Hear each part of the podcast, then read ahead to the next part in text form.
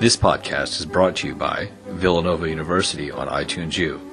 Please visit us on itunes.villanova.edu. Uh, about 27 years. I've covered lots of different stuff. Right now I cover immigration. Uh, for a time I was a foreign correspondent in the Middle East, uh, in Jerusalem. Um, I was a national correspondent in Boston covering New England. And right now I uh, cover mostly immigration locally, although I've traveled a bit uh, and was in Honduras, where Juan uh, is right now, uh, about nine months ago, writing about uh, San Pedro Sula, where there's a lot of uh, violence, and about a, an orphanage in another part of the country called Nacaliso. Um, we are really very lucky to have Juan Sheehan with us today. Um, Juan is the Catholic Relief Services country representative for Honduras.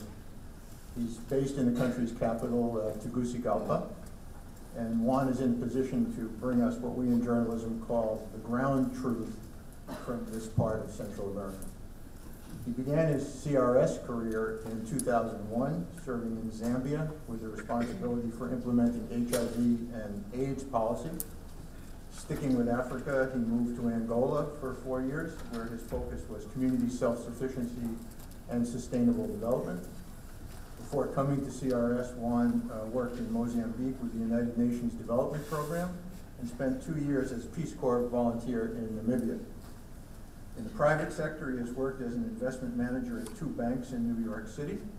He has a BS in mathematics from Caldwell College and a master's in international policy from the Monterey Institute of International Studies.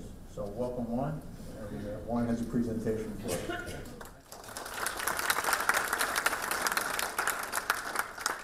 I have a presentation. I hope you all can hear me. Yeah? Am I good in the back? All right. So thank you very much, Sue and, and PJ, for having me here, and it's a pleasure to be here. Uh, I was talking to them earlier saying that we very rarely get to tell these stories. We're just implementing, we're at meetings, and we're writing proposals. Very rarely do I get to come to the U.S. and actually explain what we do. Uh, so this is, a, this is a pleasure for me as well. So like Michael was saying, I've been with CRS for 14 years, started in Africa, and, um, and I moved to Honduras almost six years ago. I moved during the presidential coup, um, so it started off on, on that foot, and basically it's never ended. so uh, we've been working since last summer, this influx of unaccompanied minors. We've been on the front lines because CRS is one of the only NGOs in the country that does anything with, with the youth.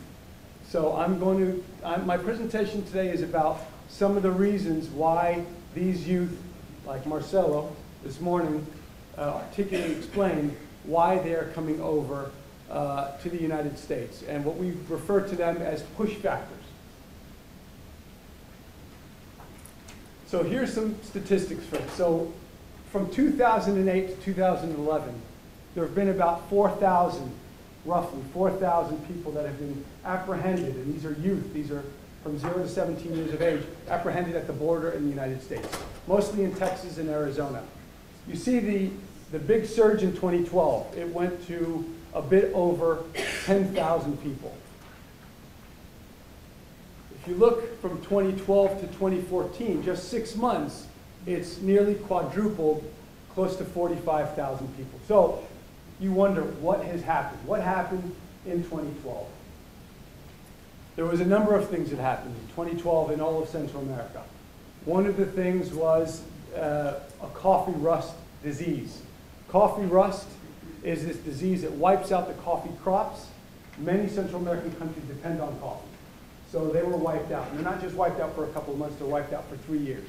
Because that's how long it takes. They have to dig up their, their coffee plant, replant, and it takes three years to start, to start picking the coffee beans. What also happened at this time is that recruitment by the gangs increased. They utilized this economic situation in Honduras and Guatemala and El Salvador to heavily recruit.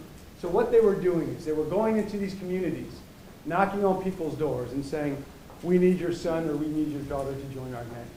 And really, they did not have an option. They have to join. If they don't, they're killed and their families are killed.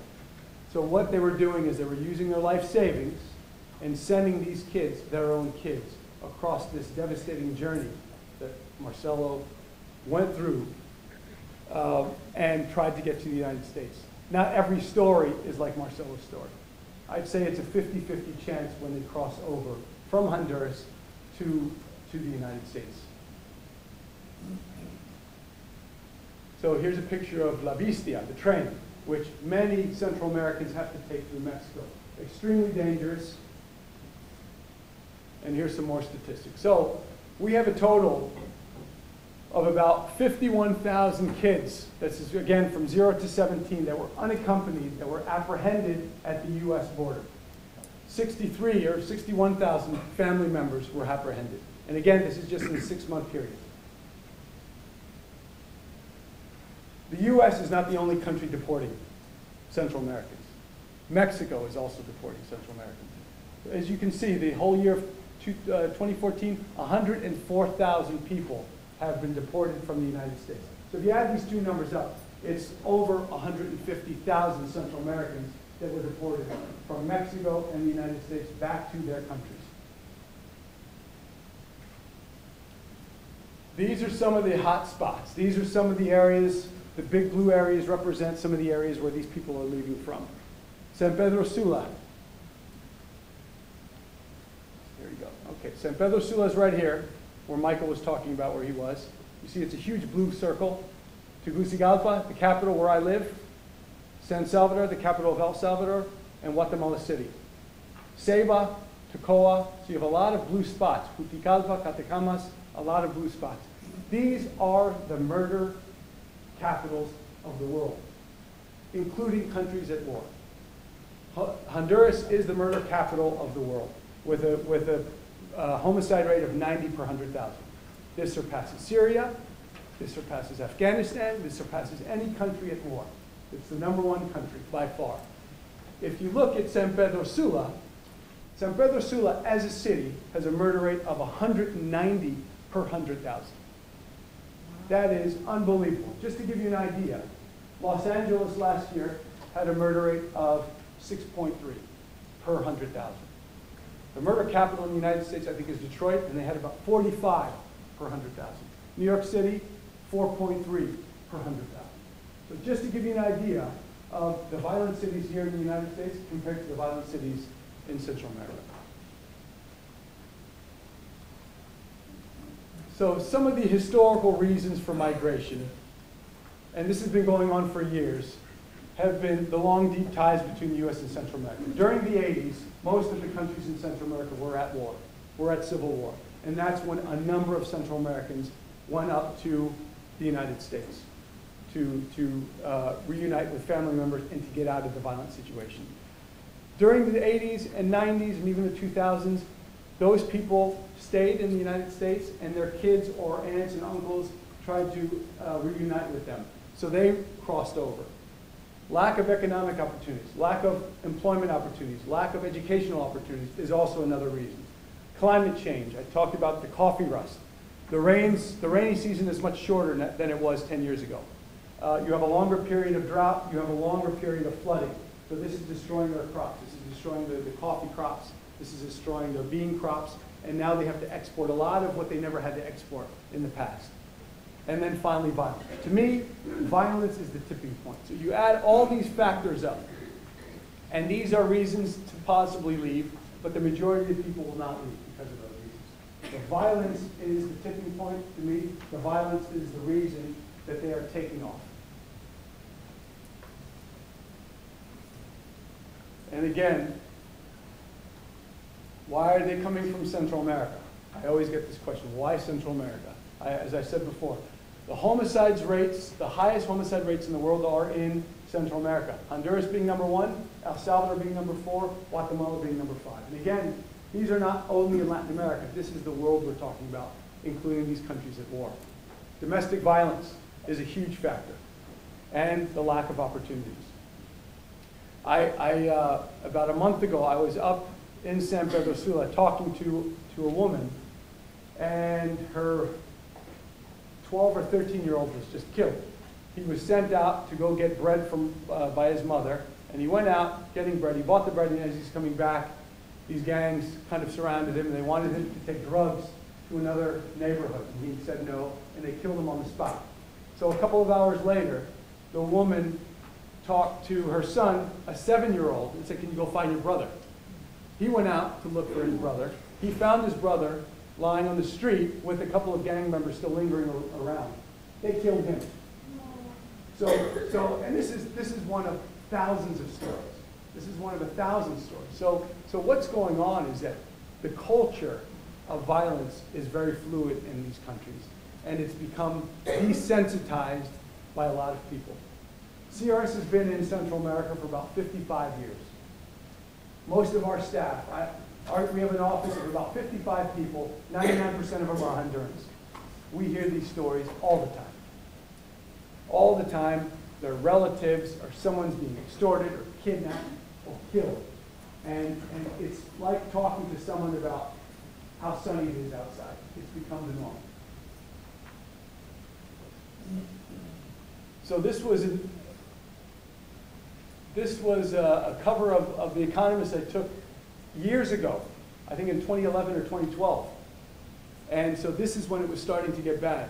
One of the generals, one of the generals in Southcom, based in Miami, was saying, Central America is the deadliest zone in the world outside of active war zones. This is no longer true. It's the deadliest zone in the world, including war zones. Just to give you some statistics on, on a couple of things. Half, more than half of the population now is under the age of 18. So youth play a key role in moving these economies forward. Uh, youth are usually both the victims and the instigators in a lot of these crimes. There are about 70 or 80,000 gang members that are based in Honduras, El Salvador, and Guatemala. There's a huge stigma, there's a huge negative perception against the youth. Because more than half the population are under the age of 18, many people assume if there's three or four kids on a corner, they assume they are part of a gang, which is just not the case. So this creates this stigma that really uh, isolates these youth forever. They go for a job interview. Even if there's a job available, they will not get it because they're either from a certain neighborhood or they're just not known. And the people interviewing them assume that they are in some of these gangs, which is usually not the case. And what's embedded in Honduras specifically is the huge narco trade, the drugs coming in from Venezuela and Colombia. 90% of the drugs that are in the United States now are stopping in Honduras, and that's the transient point. Planes fly in to San Pedro Sula in the north, where I showed you that bubble, in that area, and shipped up through Honduras, through Guatemala, through uh, Mexico, and then make their way to, to the United States. So again, the demand is a huge part of the problem. The demand in the United States is fueling a lot of the violence and a lot of what's going on that we're seeing over there. It's a billion dollar industry, and many people, including law enforcement, are involved in this. They get poorly paid. A lot of the police officers are barely making minimum wage. So how can they turn the other way when they're offered $10,000 to be deposited in their bank account if they don't do anything? Well, they actually don't have an option. So what we also call is, is the Central American cul-de-sac. Again, so you have the gang extortions, the violence leads to people fleeing, the family reunification, as well as the desire to study and find other employment opportunities.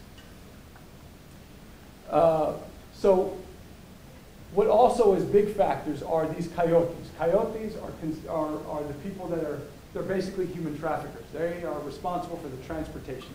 They're also in the mix. When these things were happening, when the economic downturn was taking place in Honduras and in the rest of Central America, the coyotes got on board and they offered two for ones.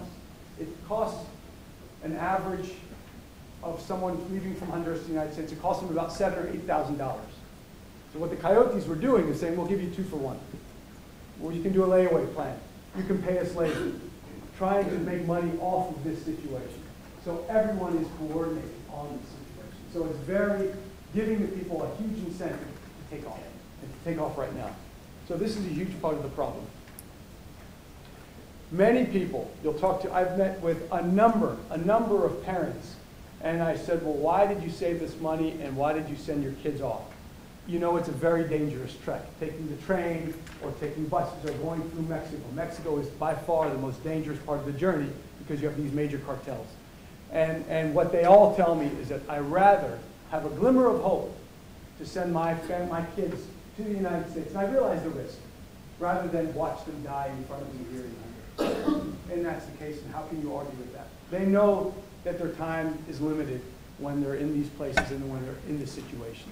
So what they're doing is they have this glimmer of hope, and they know that it's a huge risk. They know the risks involved. Everything I'm talking about, they know it. But they would rather send and risk their kid's life, sending them over to, to the United States, uh, than watch them get shot and killed in front of them. So in the summer, change speeds a bit. In the summer, when this uh, repatriation was coming back in, thousands and thousands of people were starting to be repatriated uh, back into Honduras. We were on the front lines. So we received a lot of the kids. We had, we had two partners based in the airport, uh, which is where a lot of the flights were coming in from the United States, and we were based in the bus stations in the north, which all of the people being deported from Mexico were coming by bus. So we were there providing food and shelter, and then we also got into psychosocial support, trying to find out why they left, because there are no case studies. There are no uh, caseworkers, rather, in these countries to find out where they're leaving. And what happens normally is when they come back into Honduras, they're just sent back to their home, not knowing what the situation is, not knowing if they're wanted by a gang, or if there's domestic abuse, or anything like that. So we started to get some caseworkers, but we just didn't have the resources to do it, because there were 50,000 people coming in a month. And then the last part, what I'm going to talk about in the next slide, is some of the programs, some of the anti-violent programs that we have in Central America to help support people living in their communities. So, again, this is some of our responses in Central America. In Guatemala, we, we made shelters and we had two reception areas.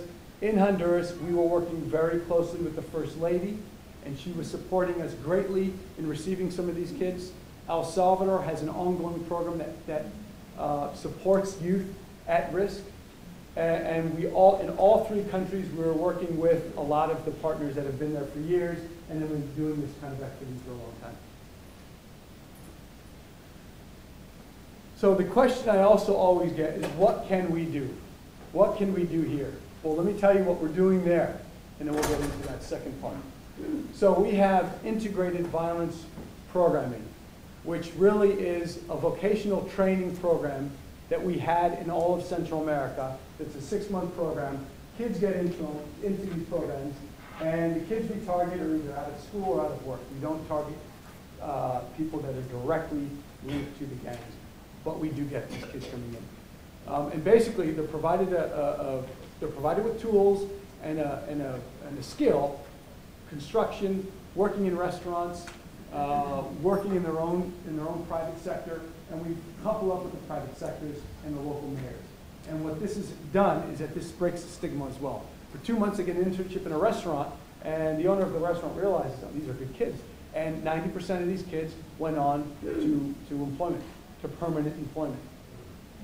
This funding ended. This, this program was uh, funded by Nokia and Youth Build International based out of Chicago. The funding ended about uh, two and a half years ago, but it's continued in El Salvador because El, CRS in El Salvador is working directly with gang members, and this was very attractive to the donors, specifically the U.S. government. So they're getting a lot of money through USAID to continue these programs in El Salvador. However, if we get funding tomorrow, we can replicate all of these programs that we've been doing two and a half years ago. Our partners are on the ground, the systems still work, and there are more youth now than there were three years ago that need this kind of intervention. What we're doing in Honduras is we have uh, uh, $18 million coming in from the Department of Agriculture on a McGovern-Dole program called Food for Education. We work in the state of Intibucá. We target 54,000 kids. And we're finding, and the, the whole purpose of the program is to increase the quality of education, but really get kids back into school. And the attendance rate is now 90%. where it was about 30% beforehand. So it's, it's really working, and we're on the second phase of this, and, and uh, we hope to, to be successful in this grant. This is another key factor, is education. So what this, what this program does is not only provide a school feeding, which is a huge incentive for these kids to go to school, it provides transportation, uh, rebuilding of schools, a number of activities. And there's a specific component on security for girls. Transportation is key. Many of the kids have to walk five or six miles a day. If they do walk it, they take it, and it's a rough, rough, it is very risky. Many of the girls do not go to school because of this. So this transportation has increased the girls' attendance, especially in these areas, by almost 100%. And so the Minister of, of Education and the President of Honduras have visited our project a number of times, and they would like to model this program in the entire country, which is great. And then also what we do is we meet with your senators, we meet with your congressmen. I just met with uh, the Senate office of Bob Casey yesterday, and Congressman uh, Fattah uh, yesterday as well. And this is what we do. We testified in front of Congress because we need funding to continue these programs. Ending violence is only half the problem. We need something to replace it that's positive with workforce employment, education, agriculture techniques, and so on. But we need this. This is not free. We need, we need funds to do this. Obama has accepted a proposal from the triangular uh, countries of El Salvador, uh, Northern Triangle, called El Salvador, Honduras, and Guatemala. It's a billion dollar proposal to provide a holistic response because that's really what's needed. And he's trying to push this through. And hopefully he will send it to Congress very soon. And it's called the Alliance for Prosperity. It's a billion dollar uh, ish, it's a billion dollar proposal that 80% of the funds will go into the country. And I think 20% will be there for increasing the capacity of law enforcement, which is what's also needed. We don't deal with that. Any, every single one of these countries at the U.S. Embassy, they have a DEA attachment, they have ICE, they have Homeland Security. So together with them, with the programs we're implementing, this can be done. This can be done. And a billion dollars is a lot cheaper than what it is to maintain the wall right now. And so obviously, many of you know there's a big political scuffle of where we should protect our borders. In my mind, protecting the borders is doing something in Honduras, El Salvador, and Guatemala. Not doing something here, because no matter how big the wall is, people will still come across it. And that's all I have.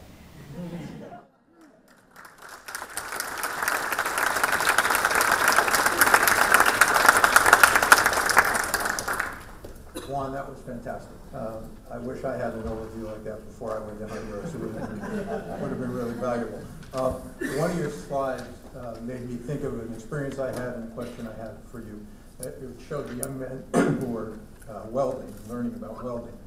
Um, One of the stories I wrote when I was there uh, was about an an orphanage called Amigos de Jesus. It was founded by local people here.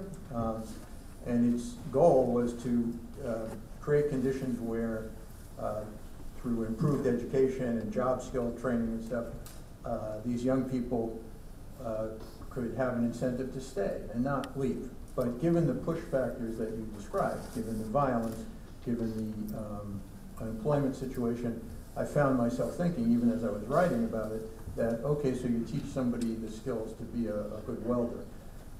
Are they gonna have enough business to stay there? Are they gonna have the tools they need? Is, is there a solution for most of these people really just to leave? Uh, Can, can we create conditions in country that, uh, and nobody really wants to leave their country, it's their culture, it's their food, it's their families, um, but they leave because they have to. Can we, is it feasible to, to turn it around by making, by improving conditions in the Northern Triangle? I think it is. I mean, it's, it's again, not just about getting jobs, it's about removing the violence. It's about anti-corruption, moving the violence. It's really a holistic response. And I think the U.S. has a particular role to play since these drugs, these products are coming to the United States because of the demand. So I think this is something that's always forgotten, and we don't talk about this a lot. Whenever I meet with senators, congressmen, I always bring this up. And I can't tell if they're getting me or not, but this is really the, heart of the, of the matter, is, is the demand. So I think the US has to support some of these programs, but I do think if we do have these programs that are workforce development programs, education programs in countries like Honduras, people will definitely stay. Nobody wants to leave their country. That's the truth. Nobody wants to leave their country, especially on this dangerous journey where you have a 50-50 shot of, of making it. Yes. I'm happy to open up to questions. I'll ask more questions, but um, uh, Kathy? Um, When you say holistic response, um, we run a clinical program and we deal with the trauma. We work with the folks that are coming here. And because we are therapists, we think about how is it affecting the body and soul of every person that has gone through these experiences. So do you have any components in the work that you're doing there that address things like trauma? Um, talking about the impact on family systems, as we know, some of these problems are intergenerational, they've been going on for several generations, starting back, I'm old enough to remember the sanctuary movement, you know, when things were going on in El Salvador and, and, and so on. So are there, are there any parts of the work that you're doing that address that or somehow train folks to be aware and know how to manage things like trauma and of systems? Good question.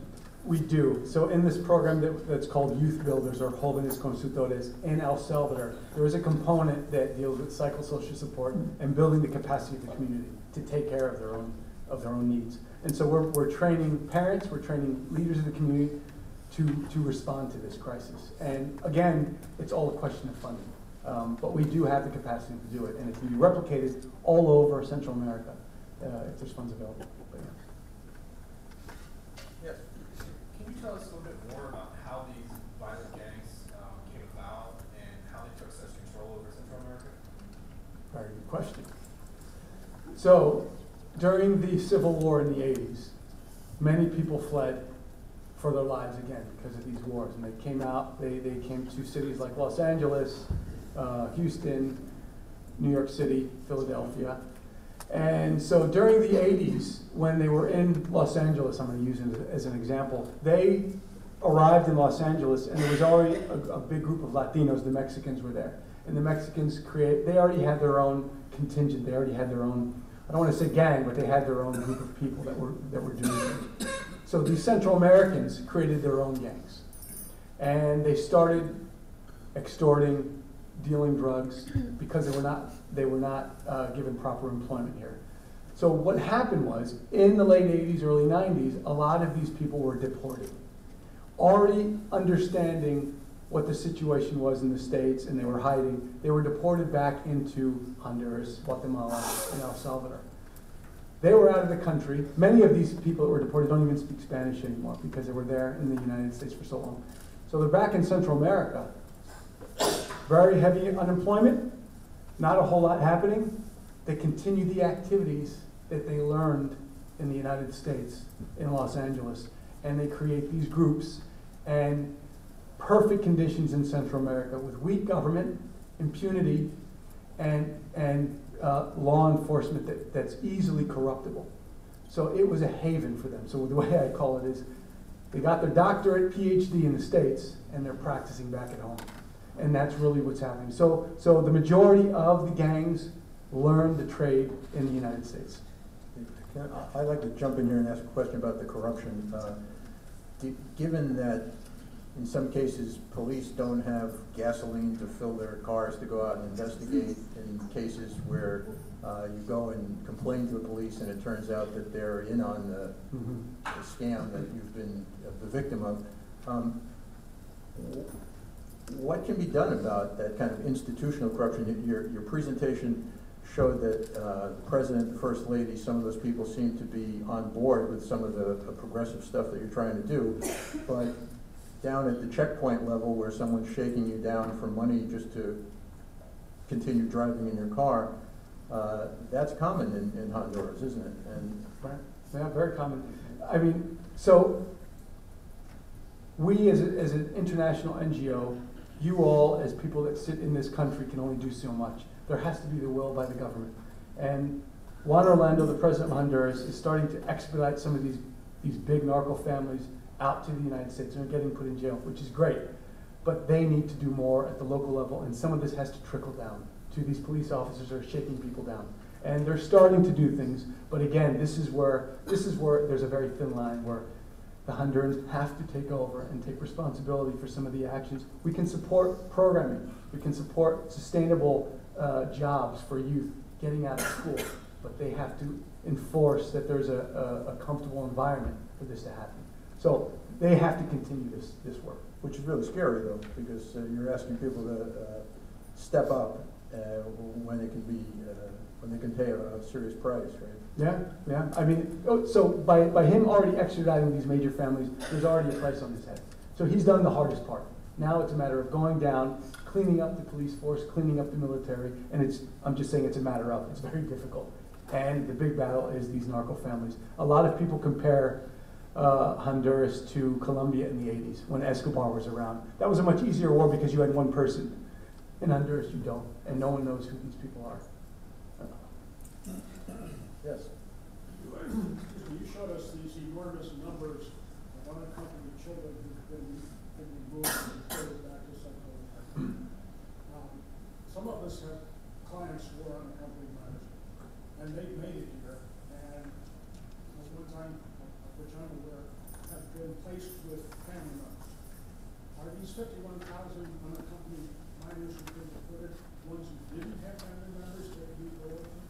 I think there's a mix. So, so maybe some of these people saw a judge, the judge didn't believe their case.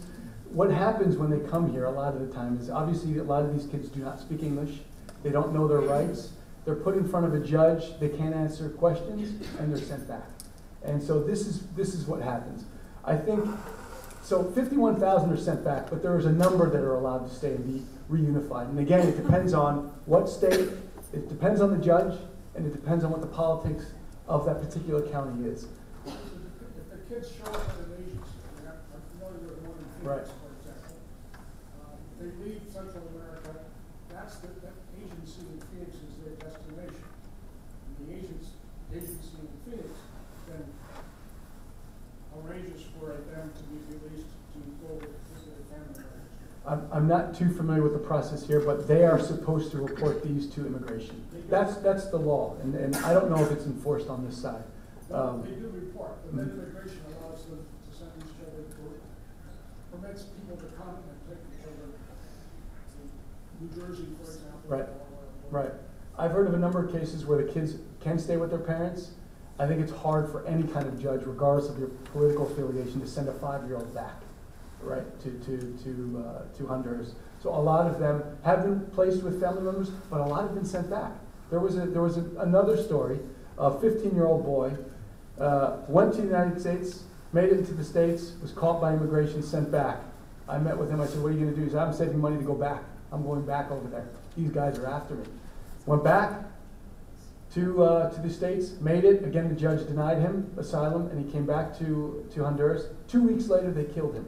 So this is, this is one of a thousand stories that's going on. Uh, but for all those stories, there are some, some great stories where people are u- being unified, being reunited with their family members. But there's also the nightmare part of it with, you know, and, and for me, these conversations that we're having are important because this, this is a war, and it's not taking place in the United States. So it's, it's over there somewhere. So it's easy for us to say, we don't have to do anything about it. It's not a natural disaster that's hit the United States. But we do have to understand the implications of what we're doing. And to me, that, that's, that's one of the most important things, is educating people, talking to Senate, talking to Congress, and telling them what's happening. Just in- In a room full of lawyers, I should be careful what I, what I suggest, but uh, if I understand correctly as a journalist, to apply for asylum, you gotta touch your toe down in the United States. To get this special immigrant juvenile visa status, you have to be here to apply for it.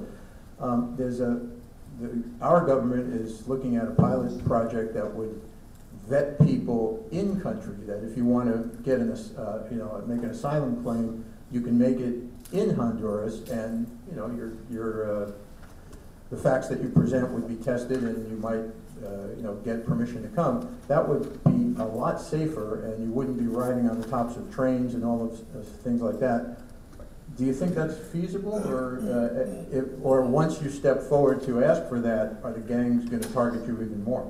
I think it's feasible if it works. It has to be expedited immediately because these people have to leave the country. They can't, right now, an average wait for a visa for Honduras is about 10 years. And this is a visa that they have to be, that they will apply for to reunite with a family member in the United States. They don't have 10 years, they don't have two months.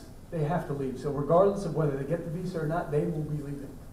Uh, So it would work, it would be great. It's a safer pathway to get to the United States, but it has to happen fast because they don't have three, four months to wait, even much less 10 years to wait for these visas because they're, they're sought after and they're leaving for a reason. Yes, yes. Hi, thank you very much. Great work and a wonderful presentation. Um, I teach in the English department on the other side of the track, and, um, I've had a long-standing interest in Nicaragua. Back in the mid-eighties, I did my dissertation there on the coding workshop that was set up by Father Minister Cardenal. And it was part of the literacy campaign, democratizing of culture. And in this whole, uh, issue of Central American immigrants, I, I went to Nicaragua. So, of course, I was very interested in wondering, well, what's, why not? And, um, and I did a little research into it, and apparently, uh, they had a long-standing relationship with the Swedish, uh, police academy or something. And so, um, they had a program where they instituted a huge community policing approach that apparently has been very successful. They have a woman, uh, um, chief of police, but it's on a national level, and I forgot his name. But apparently it's been very successful, and, and they, they don't have the gate problem that they do there. And of course, they're, they're a huge tourist nation in Central America. So I'm just wondering if anybody has done any research, of course, it may be different now, to institute this community policing program that's been so successful, but I don't know if you know any more about it, or That's, that's a good question. And when I, when this first started happening, I asked the, the same question to, to a friend of mine who's Nicaraguan. I said, why, why, why is not, why does Ni- Nicaragua not have the same numbers as, as the rest of the countries? And he kind of jokingly said, well, because there's only one cartel in Nicaragua, and his name is Daniel Ortega. But, but in all seriousness, he controls the country. And he has allowed drugs, for all the bad that he does in Nicaragua, he's, he's made the decision years ago that he will control everything in the country. And I guess there was a deal gone wrong or something, and so people don't go. The drug cartels do not enter Nicaragua because of him. Uh, when people migrate out of Nicaragua, they go down south. They go to Costa Rica or Panama. They don't go up north. So you won't get a lot of the numbers because they're going into different countries. They're not coming to the United States. Um, even though Nicaragua is a very poor country, uh, very low health indicators, low educational indicators. However, the violence is what keeping Nicaraguans in Nicaragua, the lack of violence. And it's done for a number of reasons. Um, but I think the control that, that, that any dictator would have in a country, these are the benefits of, of having this Well, I country. disagree with that a little bit, uh, mainly because of this, uh, information regarding the community policing that I read about that's supposed to be very successful. I don't think it's just Daniel Ortega. Well, there is community police. So this, this Youth Builders Program was also in Nicaragua. And the Nicaraguan office with CRS there, it's the only country that we worked with the police. And, but it, it trickles again, same in Honduras, we're talking about corruption, it trickles from the top. You know, if, if the boss says, no takes, no corruption, then that's what happens. So he's made a decision a long time ago to do that. The police in Nicaragua are better paid than El Salvador, uh, Honduras, and Guatemala. But again, it's the philosophy of his that I will control this. So I think So that relates back to what you said about the government. the government having the will. That's right. That's right. That's right. One, we, we uh, mentioned that Honduras is a transshipment point for drugs and how, how the demand up here is, you know, causing the problems and stuff. What is the, and I realize you, you're generalizing here, but what's the, uh, how, how serious is the drug use problem in Honduras? I mean, I, I know there's, I think there's a drinking problem, um, but what about uh, drugs? No, I- there, there's not much that stays in the country for consumption. The, the majority of the drugs, I would say ninety percent of them are shipped up uh, through Guatemala, Mexico, into the United States. The people can't afford it, and that's not where the money is in Honduras. And so they're going after the big market, and the market is, is right here. So, uh, Juan, I just wanted to get maybe some more specific information about the child welfare system Honduras. I represent clients in the counties here in Pennsylvania with special immigrant juvenile status claims. You know, I'm gonna hit you up later for information, written stuff that I can use. Um, and some, some, uh, links, but the, uh, so I'm just a little bit curious, I know CRS is kind of taking the place of a child welfare system that doesn't exist, but I'm guessing, as in most of Latin America, the laws on the books may have some sort of agency.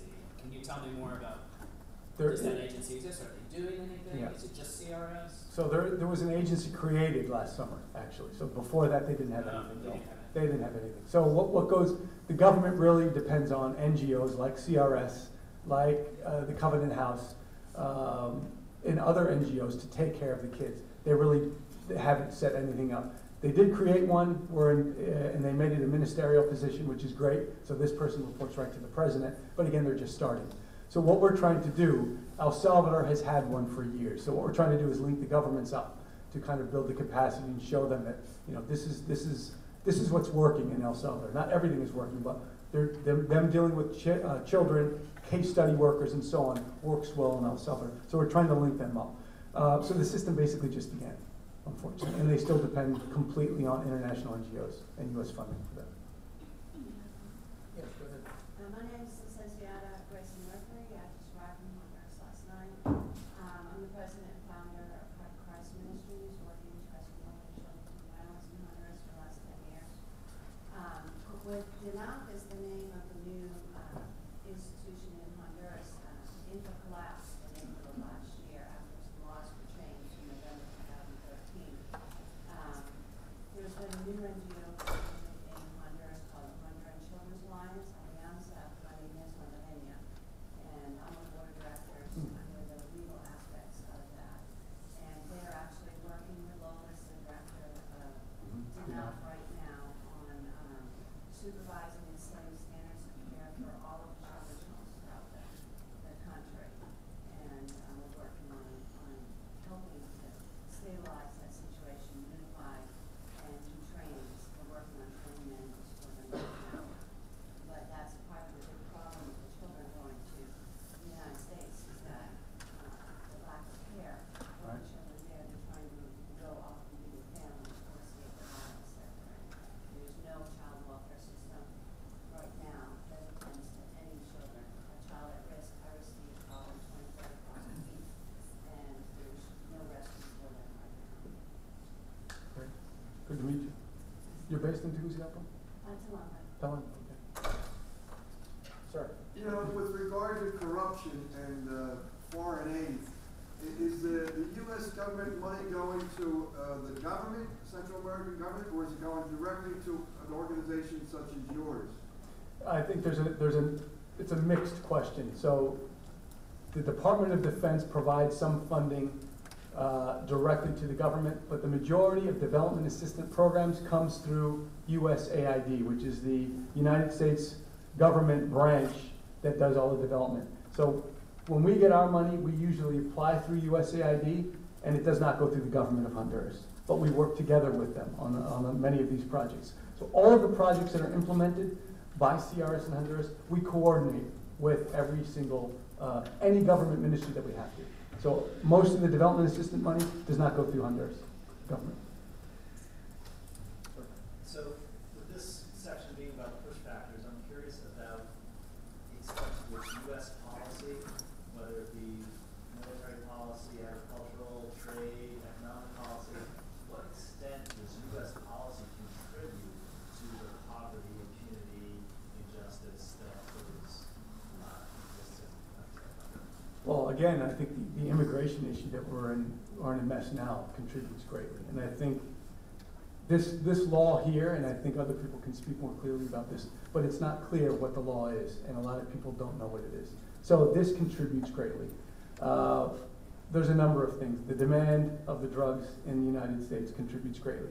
The lack of funding to take care of uh, employment opportunities, anti-corruption, anti-violence programs in the country contributes greatly.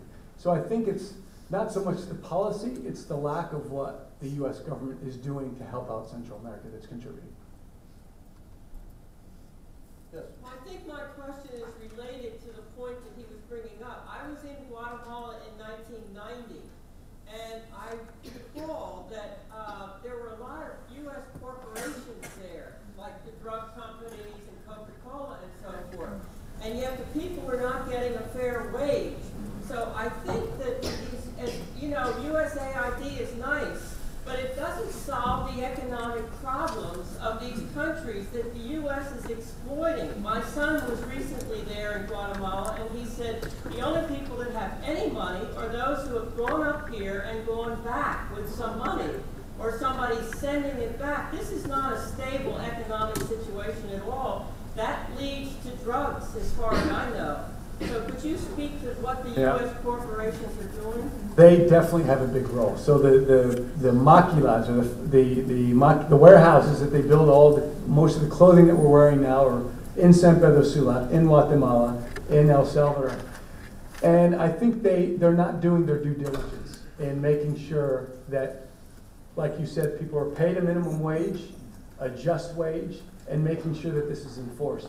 They're basically there because it's a cheap place to work, and the governments are allowing them to work there, and I don't know what the, the agreement is between the Honduran government and the, and these, these, uh, these warehouses, these private sectors. But I think we do have, and this is where we all can play a bigger role, force these private companies to make sure that where they work is a just wage. But this has been going on for years in Central America with Chiquita Banana, uh, I mean, everything. This has been going on for decades. But I think you are exactly right. We have the right as Americans to make sure that we're not contributing to any of these problems. One of the, it's, uh, it's not Central America, it's Mexico, but one of the um, unintended consequences, if you would, of NAFTA was that corn grown here is sold more cheaply in Mexico than native grown corn, and so corn farmers are unable to make a, a living in Mexico, and that's driving Mexican uh, immigration across our border. So um, you're right, policy is critical, and you're right, it's been going on forever, and uh, how do we, how do we really affect it? Uh, Try someone else right here. I'll get back to you. I wanted to ask, do you have suggestions about um, how to address the demand side of the drug trade, like in the United States policy wise? Well, again, talk to the lawmakers. I mean, you have elected officials that should be reporting to you. Uh, What I always do when I come back is meet with congressmen, meet with, meet with senators, and that's really the best way. Keep knocking on their doors and, and, and know what you want. Um, It's this big elephant in the room. No one talks about the demand. When we're all talking about what's going on, the unaccompanied minors is an implication of the demand uh, in the long run. This is not being discussed. So I would say go to your lawmakers, go to your local congressmen, and make sure that they're, they're doing their job. Um, Because they're, they're elected by you, and they're working for you. So that's the best thing to do. I've testified in front of Congress and said the same thing. So I'm hoping uh, that this billion dollars that's coming out of the Obama administration uh, is because of the work that we're all doing in pressuring our local lawmakers. Continue to do it. Knock down their doors. To. Thanks, Mike. Uh, so first, I just wanted to clarify, Michael, you brought up that pilot program, so it exists. And so a parent in the United States can, you know, try to get their child to the, the U.S. Embassy so that that child can be assessed to see if they can be a refugee. Of course, refugee, you gotta meet the same legal requirements as asylum, it's not easy to get. But the real, the barrier there, right now, the reason it's not gonna be very effective is that the parent here has to have legal status in order to get your child through that process where instead of making the dangerous journey, they just, you know, go to the embassy or whatever. Right, you have to have sort of one foot already, or some, some part of So the family has to be established here, So until there's comprehensive immigration reform, That's right. that process won't work very well, although it is a great idea. And it is actually working, it's just. Thanks for that clarification, yeah. that's important, you're right. Um, Can I make one more clarification? Sure, Kathy. Okay, in addition to that, it's not always reunification that occurs. We work with a lot of kids who are actually placed in foster care, so they literally are here on the company. They might have a distant family member, but reunification is generally not involved. So there is a foster care system that exists in the country. Under places like Lutheran and Family Services. But would somebody be eligible for that pilot program to be cleared for? That's a whole different. Yeah, I'm, I'm going back to something I've said before, so reunification is not always what occurs. Um, as we know, many of the kids end up from the shelter at the border, and then they are located, they might end up in Philadelphia because a foster family, as we know. Okay. It's a big- Cool. And these are for the kids that stay, that are out. Right, they're determined that they can stay, and then they are placed in foster because there are no family members that can sponsor them or will sponsor them. Um, Father? Father Jim McNeil from Holy Family University up in Northeast Philly. Uh, obviously, as a Catholic priest, I'm interested in Catholic social teaching, which in essence boils down to reverence for all that exists. Villanova being a Catholic university and hosting this today. Uh, is CRS recommending, in effect, a two-track advocacy, one for the in-country programs, which obviously we'd be talking about funding, which we have. Do you need staffing for those as well? Are you asking for personnel to come? On the other hand, it seems you're advocating as well for an easing of U.S. immigration policy for entrance. A- Am I correct in what CRS is recommending? Uh, Yeah, basically, that's it. And we're working, not only advocating on the political side, but being a Catholic priest, we are working with the Bishops' Conference of the United States as well, especially the Latinos who understand the situation, to, to come out with a statement and to push. Because right now, I don't think there's one voice of the U.S. Conference of Bishops right now. So yes, we're advocating on all fronts, and at the end of the day, that's what we want. Yes? Um, do you have any insight into the CAM program that was recently announced in December, like the Central American Minor Reunification Program? Where you can have some legal steps like TPS and then, um, do in-country processing to like this part of the worker, um, but they're coming over as refugees. So I'm kind of wondering if you know any insight. Yeah, that's what we've been talking about, I think. Isn't that what we've been talking about? that's what, Yeah. yeah, that's same.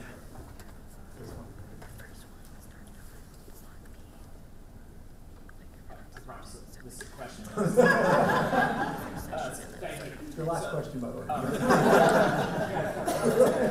Shepherd took. Uh, So about juvenile delinquency, so you- I asked you about uh, the child welfare system.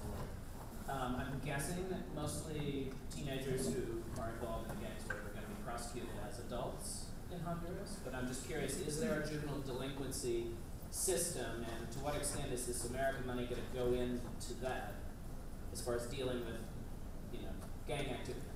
There, there is no uh, juvenile delinquency system, and correct me if I'm wrong, but it's all, it's prisons and that's it. And everyone. With adults, yeah. Yeah, with adults, It used to be. right. They have specific um, facilities, for- and they actually still do have a couple, but they closed within approximately, they closed most of them. Most of them. Right.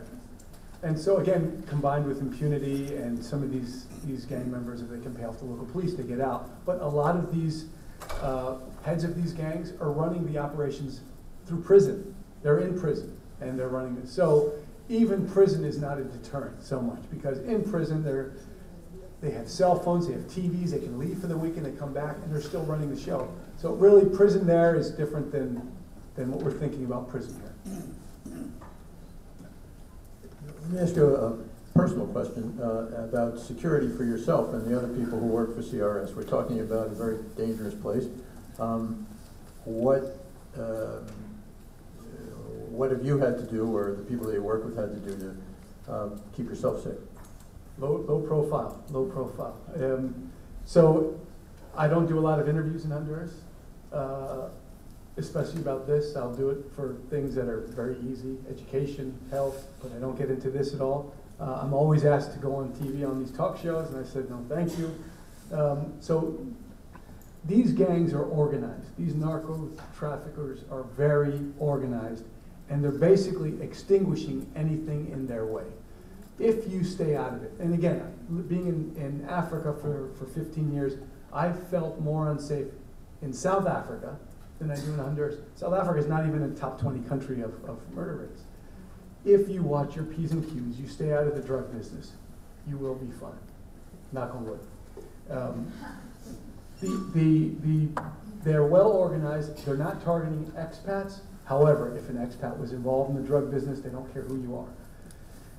The kidnapping and extortions are done by Hondurans to Hondurans, the wealthy Hondurans, because they know they'll pay, and they know they will not get caught, and the, and the Honduran government won't do anything about it. Once they involve myself, US Embassy gets involved, and it complicates their situation, and it's just a big pain in the butt for them to deal with that.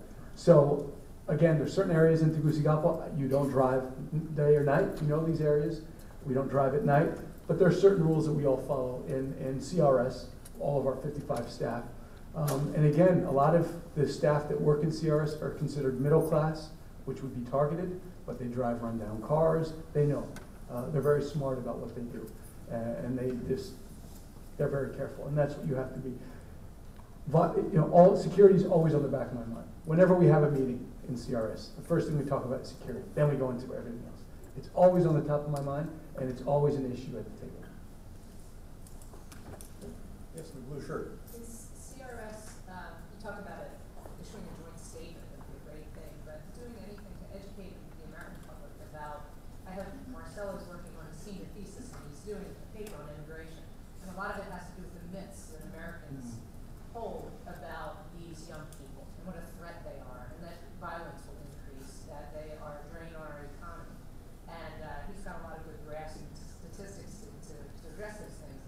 Is CRS specifically, would we know of an organization that is working to, I mean, it's not Abierta, but to educate the American public about what the reality of these young people is, who Marcelo is, who Domingo is, what they really want is to get an education, to be contributing members of society, as says. I, I think that's our role, and that's why I'm here, is talking to you guys so you understand the realities on the ground, and hopefully that goes back to your communities, your churches, and talking about it. There's not so much, there's not an NGO that does this that I know of, but it's really talking about the realities on the ground and telling stories and sharing data. And that's what I find is very helpful, and that's what the, the politicians want exactly.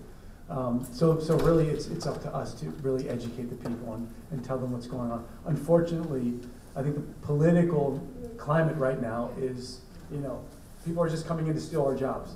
And I've met with, with, with Republicans privately. I met with Mitch McConnell's group and him. Privately, they know what's going on. Publicly, they have to toe the line. But they, but I think we still have to beat down the doors and share this information. And, and when you do hear how people are coming over, why would anybody risk their life uh, traveling 20 days, going through two countries to come here? They really want a job that bad, they'd stay in their country. So I think it's a matter of us sharing this information and educating the people. And just uh, to comment a little bit, um, so I work for CRS here in the U.S., and um, we work with all the dioceses in the U.S. We work with about 71 colleges and universities across the U.S. Uh, many of them are Catholic, but not all of them. Um, we're also working with a lot of Catholic high schools as well, so we are trying to reach um, any way that we can get this message across. It's one of many messages uh, about the work that we're doing overseas, and so you know, uh, last summer when this was in the news and in the media, it was a lot easier for us to do our job here in the U.S. about educating people because they were interested.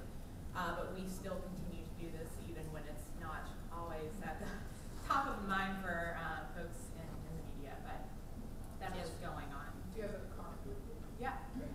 That's right. So CRS does. That's the NGO that does it. Thank. Um, This, this is not a question only for Juan, but it's for the, everybody. Um, There are a lot of places in the world that are much more dangerous than the United States. There are a lot of places that are a lot less desirable than the United States. Should the United States be the sanctuary for anybody who wants to come here?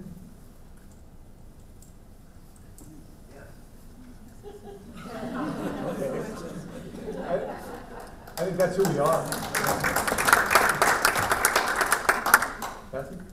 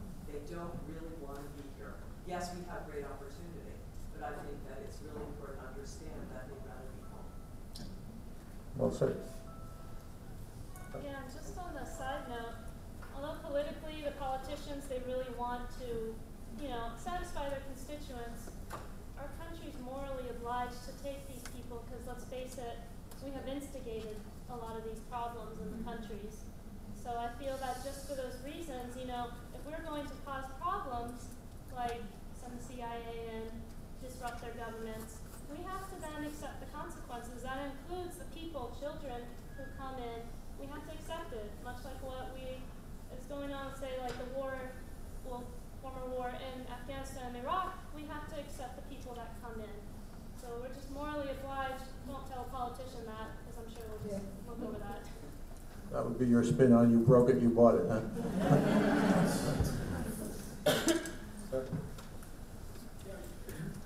Although something like fifty-one thousand unaccompanied minors were a lot of. Um, And but they throughout the country. There are communities of immigrants from, say, Honduras County, New Jersey, and Guatemala, County, Delaware. Do you track these, these communities? No, we don't. We track everything in Honduras, so we'll track when they leave and when they come back. We don't know what happens when they're in the States, except anecdotally. So Catholic Relief Services doesn't do this on any sort of national basis? In the United States? Yeah. No, uh, I don't think we do. I don't even know if we track it, but we, CRS works mostly outside of the United States. Catholic Charities does. They are based in the United States, and basically they are the CRS of the United States.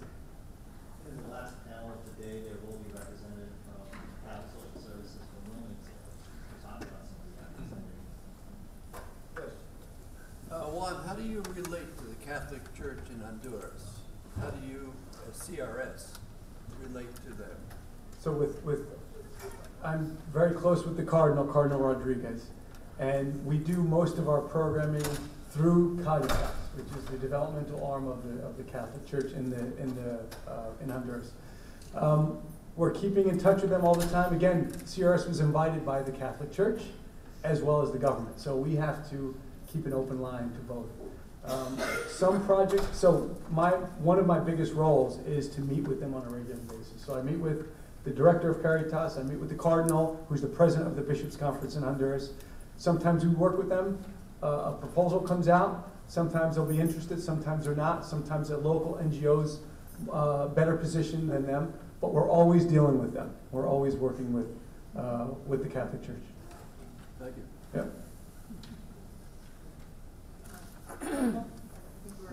Oh, okay, well, uh, that's our time. I want to thank Juan again. It was fantastic. It was great to have you here.